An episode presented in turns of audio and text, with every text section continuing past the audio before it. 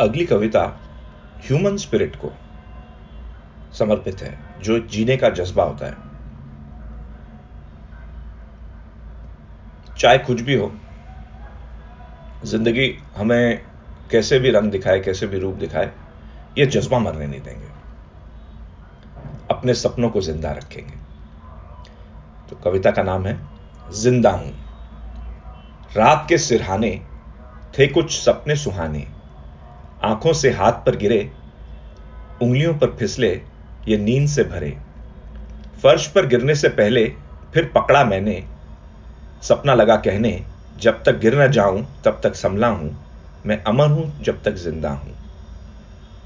उसकी बात से मन में ख्याल आया, उस ख्याल से मन मुस्काया, सोचा मैं भी आजाद हूं जब तक आंखें बंद न हों, एक जिंदगी हूं जब तक सांसें चंद न हों।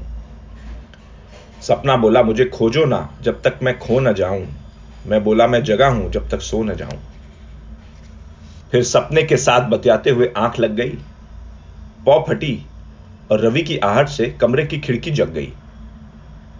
मैंने देखा वो सपना रवि के सामने सीना तान के खड़ा है, कहने लगा मुझे छोटा ना समझो जब तक मेरा इरादा बड़ा है।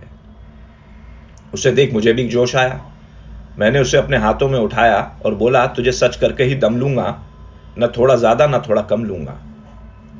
मैं रुकने वाला नहीं जब तक चल रहा हूं, चांद को चखने वाला नहीं जब तक निगल रहा हूं, जब तक उड़ रहा हूं एक परिंदा हूं, मैं अमर हूं जब तक जिंदा हूं।